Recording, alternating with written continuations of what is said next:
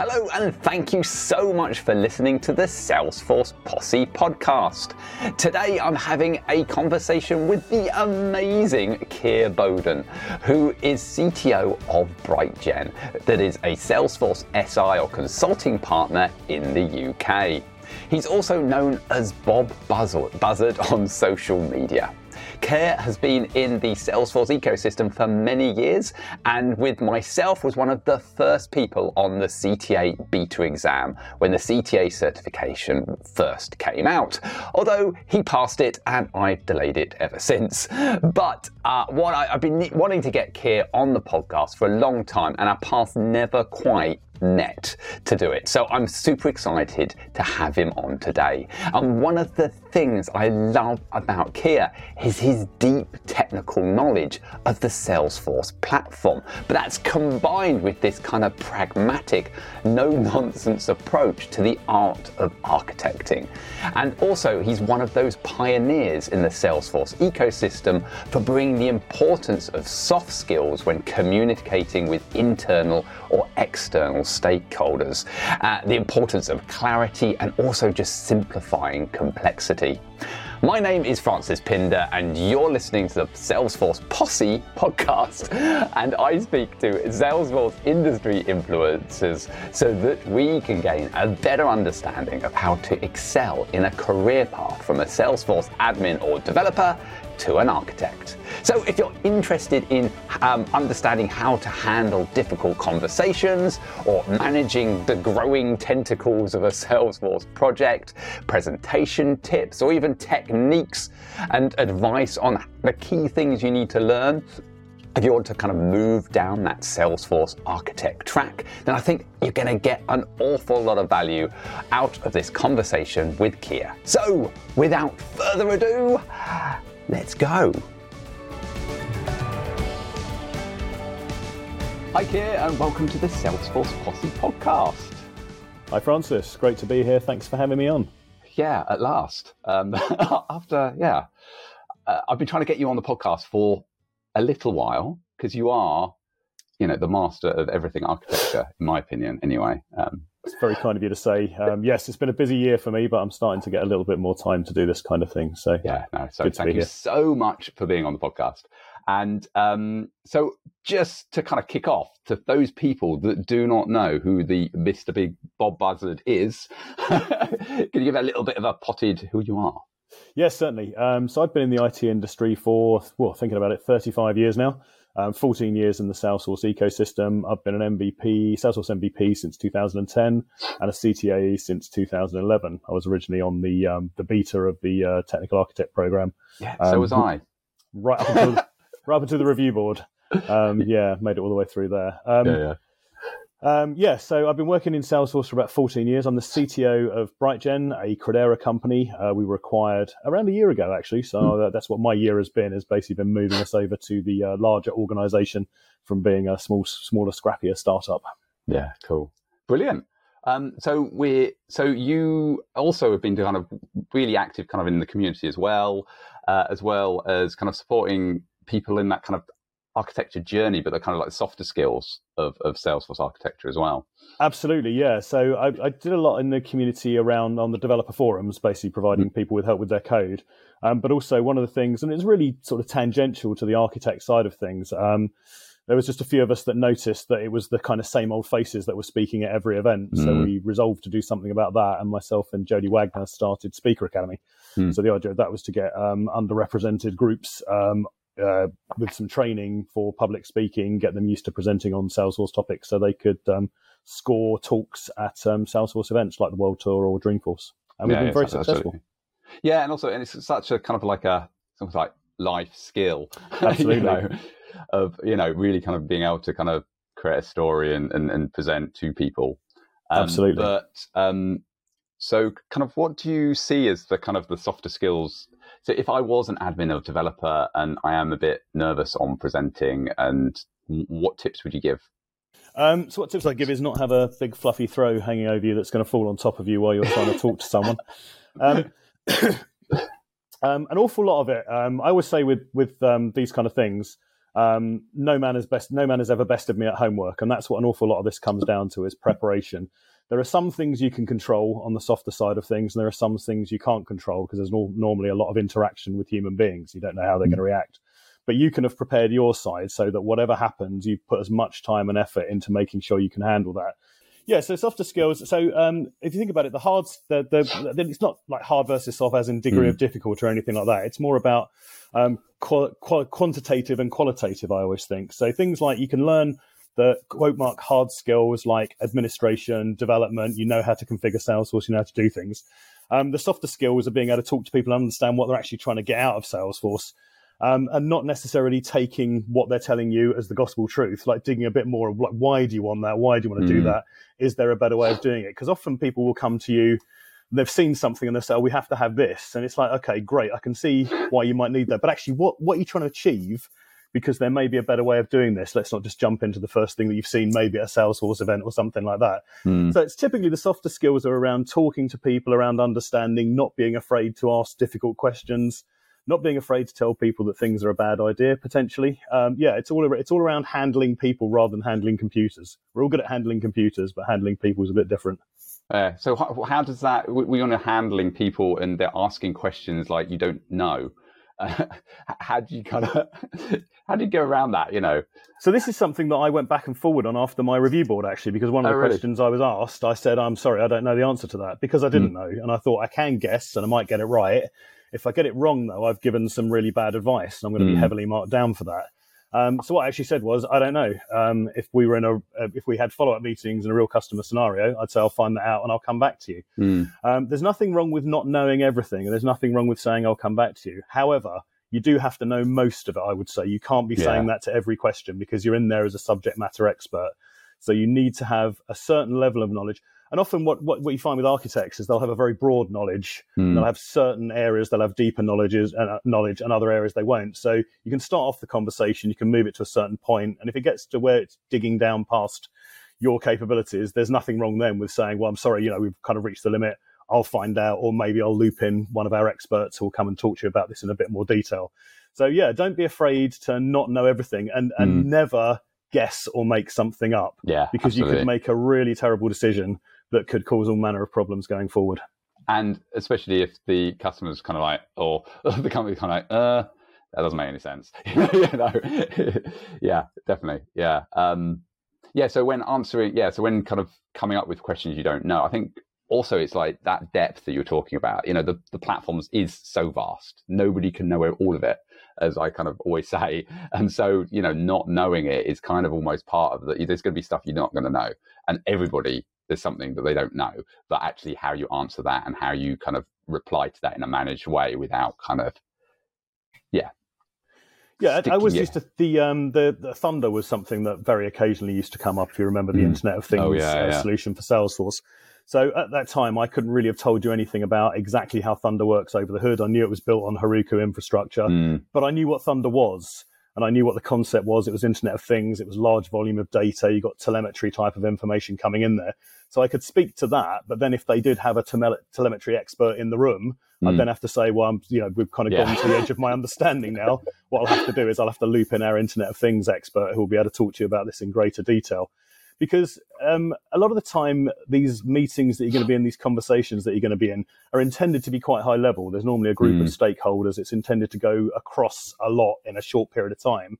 But you will get people who are interested in things and will start digging in. So again there's nothing wrong with just pulling it back and saying okay yeah we can schedule a follow-up for that. We can dig into that more. This isn't really quite what we're here to do.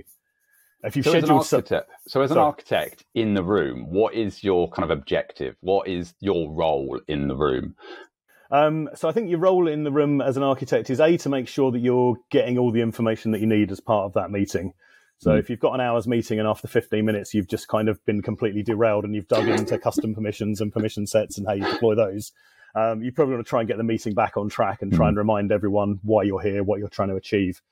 Um, it's also to provide. Um, uh, it, it, depends on who else is in there as well, um, but you'll be looking looking for um, uh, to understand what people are trying to do, not necessarily what they're asking you to build, but what they're actually trying to achieve with this. What are they actually trying to you know, if they start talking about we need uh, permissions and profiles, like what are you actually trying to achieve in mm. terms of securing the system for your users? What's the important, you know, bring it away slightly from technology and let's just talk about concepts. What are you trying to achieve as a business? Mm. Can we align with your so business goals? Salesforce out of the equation almost and kind of going, well, what's your the whole point of what you're trying to do? Absolutely. What you want to gather is is the requirements as to what they're trying to do, and then um, depending on the scope of the meeting, that might be then time to start mapping that into well, okay, so mm. you've you've spoken about being able to secure it for particular users and being able to have very granular permissions. We have that with Salesforce. Yeah. We have profiles. We have permission sets. So identify what they want first, and then tie it back. It's very easy to start solutioning straight away. Oh, that's great. I know we can do that in mm. Service Cloud. Let me draw that. But that's not necessarily the right thing because you haven't necessarily heard enough about what yeah. they're trying to do. And I kind of, kind of find, you know, sometimes you get these problems that they go, oh, I've got these problems and this is, you know, how we want to, you know, solve it. But then when you start digging, there's actually a root core problem that kind of manifests itself, which isn't really related to security. It's it's something else. Absolutely, you know, that, yeah. Uh, and actually, you can create a simplified version of yeah. what they're after, uh, which makes everything manageable and everything by solving that root problem. Um, yeah. Yeah. Or, or, you find they're trying to give somebody access to some data that sits down, um, you know, through several related objects in a data model. They're opening up this huge graph of objects so they can have access to a small piece of data mm. that you can maybe surface in another way for them. It doesn't mm. have to, you know, be drilling into all those things. We see that a fair bit. with a running user. Or exactly, yeah, exactly. Yeah. Yeah, exactly. Cool. So uh, when we kind of go, actually, kind of nicely, kind of moves into kind of simplicity. How do you kind of design for simplicity? Um, yeah, I mean, you always want to keep it as simple as possible. And one of the things I always like to start these meetings out with is, is to say, let's um, focus all the time on how hard can we push your users? How much can we make them step through screens rather than giving them one heavily systemized, very developed screen that's going to be hard to change going forward? Oh, right, um, yeah let's start off yeah. with the the simplest approach we can possibly get away with. Let's let's let's get something live, get something live quickly, get some return on investment because you're paying mm. for the hmm. licenses as soon as you sign the deal with Salesforce. If you then go and spend a year developing and boiling the ocean and covering every requirement, it's quite a lot of expenditure, um, and your users won't see anything. So pick some low hanging fruit, some key use yeah. cases, the ones that are going to give you the best response from the users for the amount of effort you've got to put in, and get some of those live, get people using it. Um, and then you can be proceeding with the additional work, but also you can be involving the users and getting some feedback on how they might need things to change. Mm. Um, yeah, and uh, it's always keep it as, as simple as possible from the um, perspective of customization, configuration, extension. Always yeah. try and get to the point where they can work. You know, maybe it's not the slickest um, uh, system in the world, but they can work with it and then figure out what is actually causing problems and needs systemizing rather than systemizing it to death at the beginning. And then yeah. every change after that is like, well, that's going to be five days. You yeah, know, this is going to cost you twenty thousand dollars. With like integrations, where it's like, oh, we've got to integrate these two systems together. But actually, when you kind of dig into it, if the user could just have a kind of a deep linking button in Salesforce that deep links into the record in that other system, they're like happy as Larry. That solves so many problems from the manual searching in that other system. Yeah. And actually, that can, you know, very simply kind of as long as you've got that reference within Salesforce, can quite, you know, it's quite a simple thing to do. Absolutely. Uh, and then you can mature it over time. Yeah, absolutely. Over time, you can. You, if, if, the, if the appetite for the investment is there, mm. um, it's also often um, worth trying to keep those kind of integrations as simple as possible because a lot of the time, when there is a Salesforce implementation going on, that's part of a wider um, transformational hmm. project mm. going on within the business. So what you don't want to do is, is, is like spend eight months integrating with something, and then someone says, "Oh yeah, that's going away next year. That was the next one on the roadmap to be replaced. So you've got to do it all again." Um, so yeah, it's and, and, I guess that segues slightly into always be thinking ahead. Like where is this yeah. going? Um, don't paint yourself into a corner. Don't make decisions that make things resistant to change. You want to make it everything as simple to change as is humanly possible, because um, one thing, I think Stephen Herrod might have said it on a podcast I was listening to. All architecture ends up wrong. All of your decisions yeah. turn out to you're, be wrong you're over time. Up with, you're coming up with the least worst solution every time. Absolutely, you've, you've, you're basically trying to do something that works as well as it can for now, and when it all changes underneath you, which it inevitably will, you know, business mm. doesn't stand still. Um, you can then adapt the system in order to handle that. You don't have to then, oh, I've got to throw all that away and then build another very complicated system from scratch. So, you know, when these changes happen, I'm guessing, you know, there can be friction and hostile conversations almost that can be had. Um, so, how do you kind of go about handling those kind of difficult conversations. I so suppose. it's interesting. Difficult conversations, hostile conversations. I always hark back to um, when I first started working with Salesforce, which was back in sort of 2008, 2009. Mm. Um, and at that time, Salesforce was just coming out of the shadow IT kind of reputation that it had. Um, and basically, what happened was was sales and marketing's teams bought Salesforce because IT said no to everything they wanted to do on their current system. So you just ended up with it as it was known as shadow IT because it, it was basically in the shadows. No one had control of it. Um, it all ran in the cloud. You just needed an internet connection, which everyone had, mm. and a credit card. yeah. Indeed. So Salesforce's yeah. reputation there within the IT side of things wasn't necessarily great. There was a lot of fear. It was considered to be out of control. It wasn't compliant. Who knows what's going on? Simply because the the IT guys didn't know it was there. Mm. Um, so a lot of the the um, pitches I used to go on back in those days, you would have a very hostile IT crowd normally in there with you, who didn't want any part of this. They wanted to build it all from scratch on their old systems. They wanted I to you know, it well. spend nine months coding. Um, so in, and, and, I always think that was that was the greatest preparation I ever had for the review board because oh, you're really? constantly being battered by questions. Yeah from people who wanted the answer that can't be done. So they're always trying to think of more and more complicated things, trying to change the scenario under you. What if we do this? What if we do that? Um, so that that kind of thing that was just such good practice. Not mm. that the review board are hostile, but just being battered and feeling uncomfortable out of my comfort zone. Mm. In terms of handling it, what I think you've got to always think about is what's in it for the people who are hostile. So with IT, um, I always used to make the point I'm so pleased to see that IT have a representation in this meeting because we need you for governance, we need mm. you for compliance, we need to make sure we've got appropriate systems around this, we need to make sure we've got change control, we need to make sure you're the gatekeepers of the public of the uh, customer si- of the sorry the production system. So it's not like we're you know just make it clear we're not trying to sideline you, we're not trying to bypass you. We see you as being absolutely key it's just that you're kind of not doing the things you might historically have done, but you still need to be the owners of these system and you still need to be responsible for it. Yeah, it's a still uh, a system in IT. It still has all the IT things that you need, controls and governance. It's just in a different exactly exactly and i think whenever you get whenever you get a hostile audience it's always um, there's a, there's a great book called um, I think it's The Art of Difficult Conversations, or it might even just be called Difficult Conversations. Mm. And the whole premise of that is it's all about putting yourself in the other person's shoes and thinking, mm. not just reacting to it and going up against them and arguing with them and how evil they are, they're being unpleasant to me. It's about putting yourself in their shoes and thinking, why are they hostile? What are they upset about? And once you understand that, that's when you can start to address those concerns yeah. and address those feelings. So, um, you know, I've had I've had many uncomfortable conversations in my career. I've never had anywhere I've come out and I thought, well, that went terribly. We just spent the whole time arguing, and we never, you know, yeah. you don't always bring them in because people there may be agendas there, there may be politics going on that you're not privy to. You don't always get them all the way round. But I always feel every time I've always felt like I've come out making progress. You know, we've started mm. to move them towards our way of thinking, even if they're not completely convinced. Yeah, and I think it's, it's that kind of thing as you're kind of trying to mature them on, moving them down that track. As long as you're moving them down and they're going in the right direction, absolutely. Then, you know, you, the, half the battle is is there. So, um, so when you're kind of like having these meetings, you know, like you've talked about how you can go off topic and go oh, into yes. the deep kind of weeds, I suppose. How do you actually? Because I, I find it difficult as well. It's like you, you've gone into the weeds, but then how do you actually kind of pull it out and kind of go, actually stop. Well, you know, we're missing the point here, or you know. Yeah, and I know what you mean. It's really difficult because I love solutioning as much as the next person, and I like, you know, I love drawing it up and saying, "Let me tell you about how we can have Lightning web components in here interacting with Flow. we can have some great triggers. We can we can just produce a delightful solution here." Um, it is just, it's, and a lot of it is reminding myself of what we're here to do. Always thinking back, we're not supposed to go in this. Sometimes you have to go into a little bit of detail because there is concern that is this maybe possible or not you know, are we are they getting some smoke and mirrors? Are we mm. saying yes, we can easily do that, but but how? So then you might have to dig into a little bit of detail to explain the concepts of maybe something like a flow, something like Lightning Web Component, a flow hooked into Apex.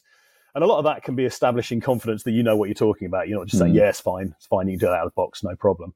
Um, but as soon as I think, as soon as you start getting, um, you know, changes and extra requirements being thrown in at that point in time, again, depending on the nature of the meeting, if it's meant to be a high level kickoff, you know, kind of workshop, just to introduce stakeholders, go through this, that, and the other, or if it's, you know, straightforward pre-sales, you got an hour with um, a group of stakeholders, always, you know, just, just, just keep saying basically. So I, I you know, prefer not to go into too much. Do we can schedule a follow up? No problem with that. If you want to go mm. into any more detail, get the technical audience in there, get the right people.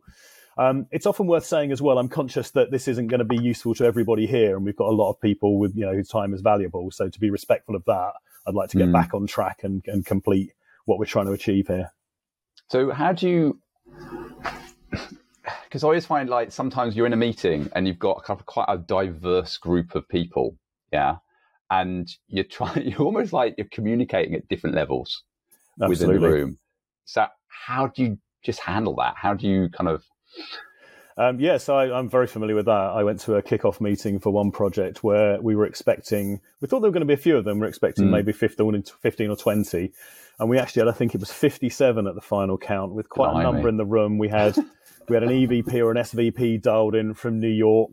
Um, so there were all manner of people um, that we had to, you know, try and impress. So that can be, that can be a little bit intimidating to begin mm. with. Um, you also you have to accept that not everybody who's there is there with a purpose. So some people will just have come along because this is new and interesting, mm. um, and nobody has told them that it's not necessarily great use of their time. So not necessarily everybody's going to want to talk in any great detail. I would always say start at the top. Um, mm. and allow yourself to be pulled a bit deeper through questions, and but then be ready to pull yourself straight out again. Um, it is a key skill for an architect is being able to communicate at different levels, not necessarily in the same meeting, but uh, on any project, you're likely to be talking to you know developers about best practice, why an approach they maybe want to go with isn't going to be as future proof as they think it might be. Mm. You can see the problems further down the road, which maybe they're not thinking of. And then, you know, later on that afternoon, you could be talking to the C-suite about some of the um, KPIs they're trying to get out from the reporting. Um, and again, it's um, trying to explain complex technical concepts to the C-suite um, is always a, is always a, mm. a, key skill. And I think a lot of it, again, as we said right at the beginning, is taking Salesforce out of it. Don't start talking about Salesforce. Don't start talking about technical concepts. Just start talking about the basic concepts that they're interested in. So, what are we talking about here? We're talking about security. We want to limit what people see. Right? Who should see what? So, all we think about now at the very high level should people be able to see deals? Should people mm. be able to see your customers? Keep it in terminology that they know and they understand. Um, definitely don't solutionize at that point in time because as soon as you start solutionizing, you'll lose them. Um, yeah. uh, because it will They're be only into too much in their win rate or their, you know. Absolutely, yeah. Um, and and just again, it's it's trying to find out, uh, understand what they're trying to achieve, and then explain the concepts to them that Salesforce can do that without without diving into the underlying detail. Salesforce has rather than saying, yeah, we can do Lightning Web Components, we've got Visualforce pages. If you can't do it in that, it's quite rare to need mm. them now, but occasionally they come up. Say we have custom user interface capability. We can basically build you, we can configure the solution. And if we need to go down to the coding level and build an entire custom UI, we can do that. Mm. They shouldn't have to care what technology it is under the hood. That's for somebody else to worry about. It's what they'll care about is when you say, and if we customize it, that'll take us, you know, a couple of days, and that'll be quite straightforward. If we're building one from scratch, we're building entirely custom UI, it's going to be quite expensive, and it's going to put a couple of months on the project.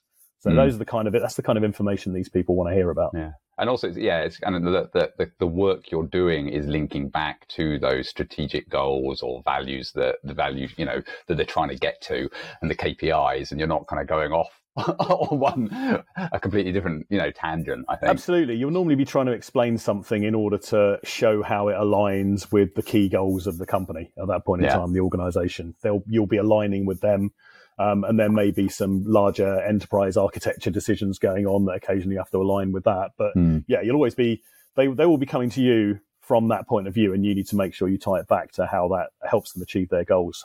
Mm. So if, if I was an admin or a developer and I wanted to kind of, and my goal is to kind of become an architect, what do you think about the key, most important things that you need to be an architect and where should you start out learning i suppose? Um, so i think you need to you, you definitely need to be comfortable um, in kind of workshop type of environment so you mm. definitely be trying to get involved in those not to lead those from the word go. And you're not going to be able to make that that jump straight away, but try and get along. We do this a lot with our graduates. We we just give them ride-alongs to workshops. Mm. So the idea is, you know, you're sitting quietly, you're not saying anything. Feel free to make notes, but we're not expecting you to contribute. We just get an understanding of how we interact with customers, what kind of conversations come on.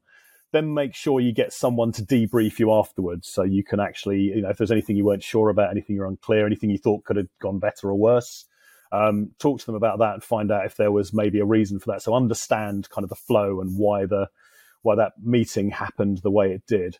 Um, mm. And then I think also I would say I, I still think you know get, if you can get involved in pre-sales, that's absolute gold. Mm. Um, get in front of customers, get asked difficult questions.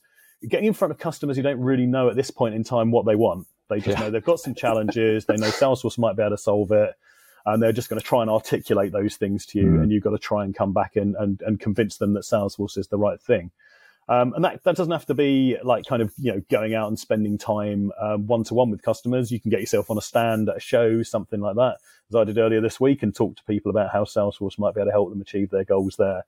Um, that's, that's really good stuff. Um, the other thing is, I would say to get yourself more comfortable with public speaking, it's not just public speaking, speaking to groups of people, even if it's internal, mm. which may not be everybody's cup of tea. Um, if you're an admin or developer, you're likely to be an expert in certain areas of Salesforce, and there's almost certainly going to be people either in your business or in the community who aren't experts in those areas of Salesforce. So talk to them about it. Set yourself up a lunch and learn, or do a presentation at your local maybe developer group or architect group. Um, but volunteer to speak at those kind of things. Um, those those are always going to have a friendly audience. Um, people aren't, you know, no one. No, the, you don't really get unfriendly audiences um, mm. in the world of public speaking, but you might get, as we've said, you might get some hostility where if you're presenting to people who don't really want the solution that um, they're being that's being forced on them. Um, but get yourself a friendly audience who will listen, be interested, ask you questions. Um, that's that's just like a really good way um, to get yourself out of your comfort zone. You can start small, just with your colleagues. Once you're comfortable with your colleagues, invite in some people from the organisation you don't know too well. That always kind of seems to give people a bit of a wobble, and then gradually make up your way to doing it in person, in public, at something like a dev group in front of maybe forty or fifty people. Yeah. And even if it's like really super small, it's like you know, even just jumping on a Zoom recording a, a, session on how to use the Kanban in Salesforce or something kind of like very, that you're really super comfortable with. It could be just five minutes. Absolutely. And you can record it and put it out there. Um, and I know like, uh, I started like many years ago, um, Francis's five minute feature. Oh, I remember those people, well. Yeah. other people like started doing it themselves. And it was kind of a nice, easy way to kind of like get in front of a crowd and just say about a feature in, in the in the platform in five minutes. If it was a complete disaster, it doesn't matter. It's five minutes. Nobody cares. But also, it's such a welcoming, you know, supportive Absolutely. environment. And, the, and there's so there's so many features on there. You know, as we oh, said yeah. before, Salesforce is so enormous. You can't have. no one is going to have been able to do everything. So there will be things where just no one's ever actually looked at the settings and figured out that you can go into Kanban view. You know, we've just been stuck on this other one thinking, wouldn't Kanban be a nice thing? Someone is going to pick that up and like it. Yeah. So yeah, yeah people should never be af- never be afraid to share their knowledge. They should never think that knowledge has already already been shared because nobody knows everything. No, exactly, hundred percent. Well, thank you so much. I think yeah, it's been really great. Is there anything else you want to talk about while we're here? Um, anything else on the softer side of things? Yeah. Um, well, I think probably the other thing that that's probably useful to talk about, and this this might be more from my consultancy background, but as an architect, there's really a couple of things, a couple of things that I always have to remember on a project. The first one is that it's not just about dealing with the customer. There's also going to be a project team there who are going to need your mm. support. Um, and that'll initially start off with because you, you know, while you'll be coming up with the high level solution, you shouldn't be coming up with a low level solution and forcing everyone else because nobody grows mm. um, when you're doing that. So the idea is you should be setting the direction, setting the boundaries, setting the best practice, letting other people come up with the designs. Then you're reviewing the designs, and basically what you're doing is you're looking for problems. Your job mm. is just to say, oh, you know, will this work? Will this work? If I put a million records in, will this work? And that's, you know, people used to love me reviewing their stuff because it was all, all I ever heard was negative stuff. And I kept saying, kept saying I'm oh, no. sorry, but this, oh, this is my job. I'm looking for problems. I'm not looking, you know, the stuff that's great is great and I'm not going to yeah, touch yeah, on yeah. that, but this is what I have to do. So you have to be prepared. You know, you're interacting with customer teams, you're interacting with the steering committee, but you're also interacting with your own people. You've got a team of developers, perhaps team of admins. Um, they'll need that high level support, but they also from time to time may need low level support, and they may need you to have some difficult conversations on their behalf because they're not comfortable having those. So you kind of got to you got to go in two yeah, different directions. Balance. Yeah. Um, and also, you don't want to be doing the low level all the time because then they're not learning. Exactly. You can't scale, and yep. you're going to be stuck at that kind of level for a long time. You know? and, and you eventually burn out. Yeah. Um, the other thing, again, this is very much a consultancy point of view, I think. The other thing I always used to find was that I would go, you know, okay, we booked today, we're going to go and do the mm. kickoff and we're going to go and talk to some people and we're going to run these couple of workshops. And then what would happen, it literally happened from day one. Someone would just come in once the workshop seemed to be running quite well and we weren't doing, someone would just go, oh, we just can we just go and talk to our QA team because they're interested to see how they can layer in with your QA team and how that's going to work. Mm. They've not really used Salesforce before; they need to understand that. Um, uh, you know, and, and, and, the training um, the training manager is here today, so they'd like to understand how the training is going to work. Will it be train the trainer? Will you train people directly? Yeah. Where will the content come from? Um, so you go there with you know thinking thinking about the system. I've got to build a system. We've got to come out with that. But actually, there's all these other tendrils that that go off mm. into the organisation. Um, and as the architect, as the focal point, everybody comes to you. So you end up kind of with a a lot more responsibility than you might have been expecting right at the outset. It's all really important. It's all got to be done. Um, hopefully, there's been time factored in for it as well. Mm. Um, but you do need to keep those people happy. Again, you need to show them that you know to give them confidence that you can deliver a quality training mm. um, experience for their users. That the, you know, compliance and security want to review and yeah. absolutely, we've got these non-functional requirements we need to yeah. look at. There's only 140 of them. oh yeah, that sounds like me a couple of weeks ago. yeah, yeah so be right. be prepared for yeah. things to grow. I think don't don't try yeah. and fill your first few days back to back because there will be things that come up and it will be your level of expertise that's required. All right, mm. just walking through the corridor one day, talking to the project manager, and someone came over and said, "Oh, oh, you're you're the BrightGen guys, aren't you? That's great. Um, can you just come and talk to our integration team for a while? They just want to understand some things." And literally knew nothing about what they wanted to talk about, what we're integrating into. Um, but then you just kind of you know find yourself performing again. Yeah. So again, yeah, yeah. don't be afraid to say that you can't go into the real minute detail, but you need mm. to understand how integration works and be able to deal with them quickly. So be good at context switching, I guess, is, an, is another thing that's really mm. useful. I think they always say that, you know, when you context switch, you know, traditionally, you know, it takes 20 minutes to rejig your brain back to, you know, where you were coming from. So that, yeah, yeah being able to kind of switch gears quickly and, and is, is, yeah, important. It is, I think. And I think it's easier to context switch if you're not doing all the low level stuff. Yeah. Um, that's where it gets difficult when you've got the whole house of cards built in your head and it all falls down. You have to reconstruct it. Exactly. Yeah. Um, if you're not doing that, if you're thinking at a higher level, it's easy to get back into the zone. Hmm. So, do you find it's different for different size companies or projects? Do you, do you have different approaches? Um, not enormously, I wouldn't say. I think the, the most the main difference I find with the larger enterprises just tends to be more people in, but probably tends to be more meetings because more people want to be involved. More people mm. need to be involved. There's more stakeholders. If you're talking integrations, you know, in a, mm. in a small organization, you might only have two or three, whereas somewhere else you might have 35 to do, and you've got to talk to all those different teams. So yeah. you need to plan in enough time. Um, and also, the, the other thing you find is, especially with the large enterprises, I find large mature enterprises, shall we say, um, you you also discover systems as you go along yeah. that nobody knew this was doing this. And oh actually that's over there. And no, everyone's Completely. left so let's go and have a look at that and see if we can figure out what that does and whether we can replace it so that, yeah, often, yeah. that often happens as well. It's always like the classic, oh, we're decommissioning this system and replacing it to Salesforce, and then suddenly you find all the tendrils of in, you know, what it's connected You hear the to. distant oh. screams. oh, Jeff's been exporting data from this for 10 years and importing exactly. it into some other system. exactly, and it's never gone wrong, so he's never had to mention it to anyone. Exactly, yeah, yeah. and it just stopped. yeah yeah. Oh, fun games. Yeah. i yeah. There's a client I'm working with at the moment, and they've got um, or kind of advising them at the moment, and they've got a hundred. They've identified a hundred separate systems, and wow. of which ten of them are connected to each other. Everything else is like manual data loads and everything else, and it's like wow. I think I always find that that's like if it, if it's a live integration or something like that, it's it's, it's kind of almost easier because you can see it happening. You can you can do it. But these kind of manual processing, it's like it's almost like it's a black box. You know, you know the data's mm. coming out and you know it's going over here, but you don't know what's happening in between. Absolutely, know? yeah. But yeah. yeah. I think that's those those are the the only th- additional things that I thought it was worth um, bringing up. Yeah, yeah, we've talked. I think we've talked about just about everything else. Oh, and I suppose the art of saying no is always oh, a useful thing. That kind of continues on from the difficult conversations. Um, there's nothing wrong with saying no. You don't have to agree with, agree with everyone about everything. There's mm. nothing wrong with saying, well, that's not a good idea. Um, what you want to avoid is flat nose. You want to really you want to change. If you want to say no, you want to change that into a yes, but we can mm. do that, but here's all the downsides, and hopefully they'll make the decision themselves that that's not a great idea. Um, Yeah, uh, but don't be afraid to do it because if you agree with people and you think, well, that's not a good idea, but kind of everyone seems really keen on it, so I better say yes, otherwise I won't be popular. Um, you'll be even less popular two years down the line when it all blows up in their face. Yeah, exactly. You say, oh, I knew that was going to happen, but I didn't really feel like mentioning it to anyone. I think sometimes it's yeah, it is that you know it's a bad idea. You've you've kind of clearly described the reasons why you think it's a bad idea, and they may continue to do it anyway.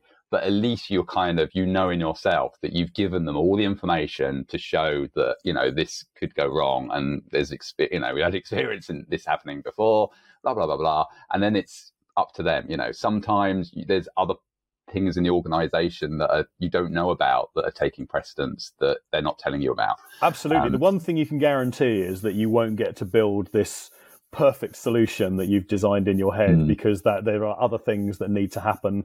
There may be various constraints. There may be people that aren't able to move as quick. You'll always be compromising.